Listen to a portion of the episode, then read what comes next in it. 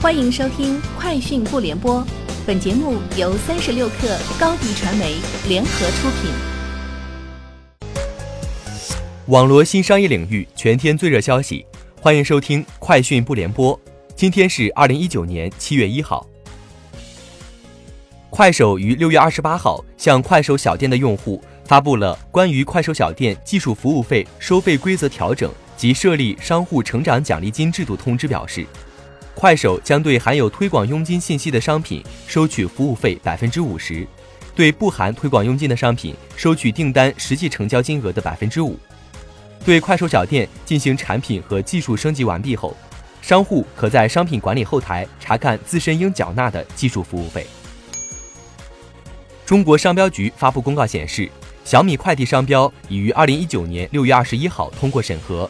可提供包裹投递、快递服务、信件或商品、运载工具故障牵引服务、船运货物、旅行陪伴、贵重物品的保护运输、司机服务、运输、商品包装、导航、货物贮存等服务。专用期限至二零二九年六月二十号。对于公司会否在物流领域有大动作，小米官方未予以回应。从近期参与 OIO 中国区投资的人士获悉。红杉中国曾有意投资 OYO 中国，但接触之后决定退出此次融资。上述人士说，红杉本来想在 OYO 合作的酒店主中做尽调，但谈了一百多家酒店，能够接受的酒店不到十家，而这些酒店店主都称 OYO 没有给他们带来价值的提升。对此，红杉中国表示不予置评。一位 OYO 内部知情人士称，目前 OYO 的新一轮融资有计划由中国公司独立融资。但暂时没有更多消息可透露。广汽牵手腾讯打造的如祺出行近日在广州正式推出市场试运营，以粤港澳大湾区为核心向全国推广，计划一年内开拓五个城市，投放一万辆新能源车。三十六氪获悉，天眼查数据显示，六月二十七号，广州小鹏智慧出行科技有限公司新增工商变更。注册资本由两亿元增长至二点六二亿元。广州小鹏智慧出行科技有限公司成立于二零一八年六月五号，法定代表人为夏恒，受益所有人为何小鹏。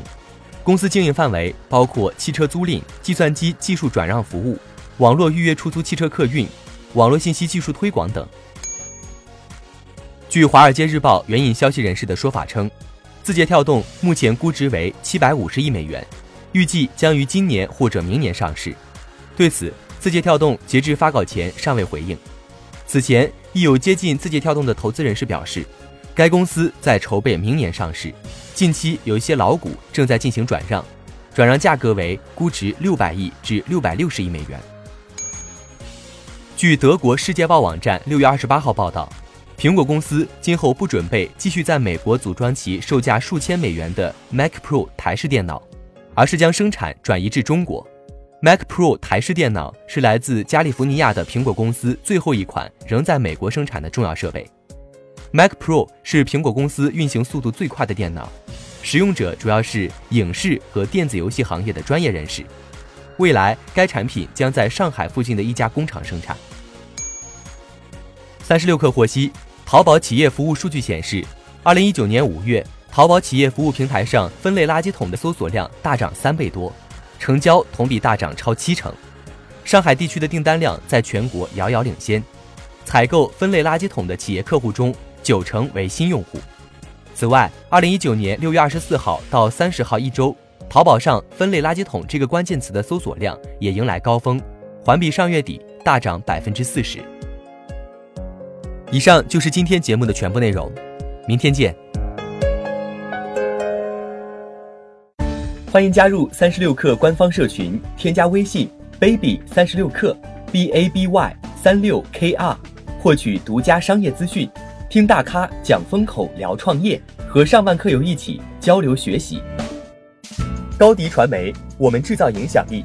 商务合作，请关注新浪微博高迪传媒。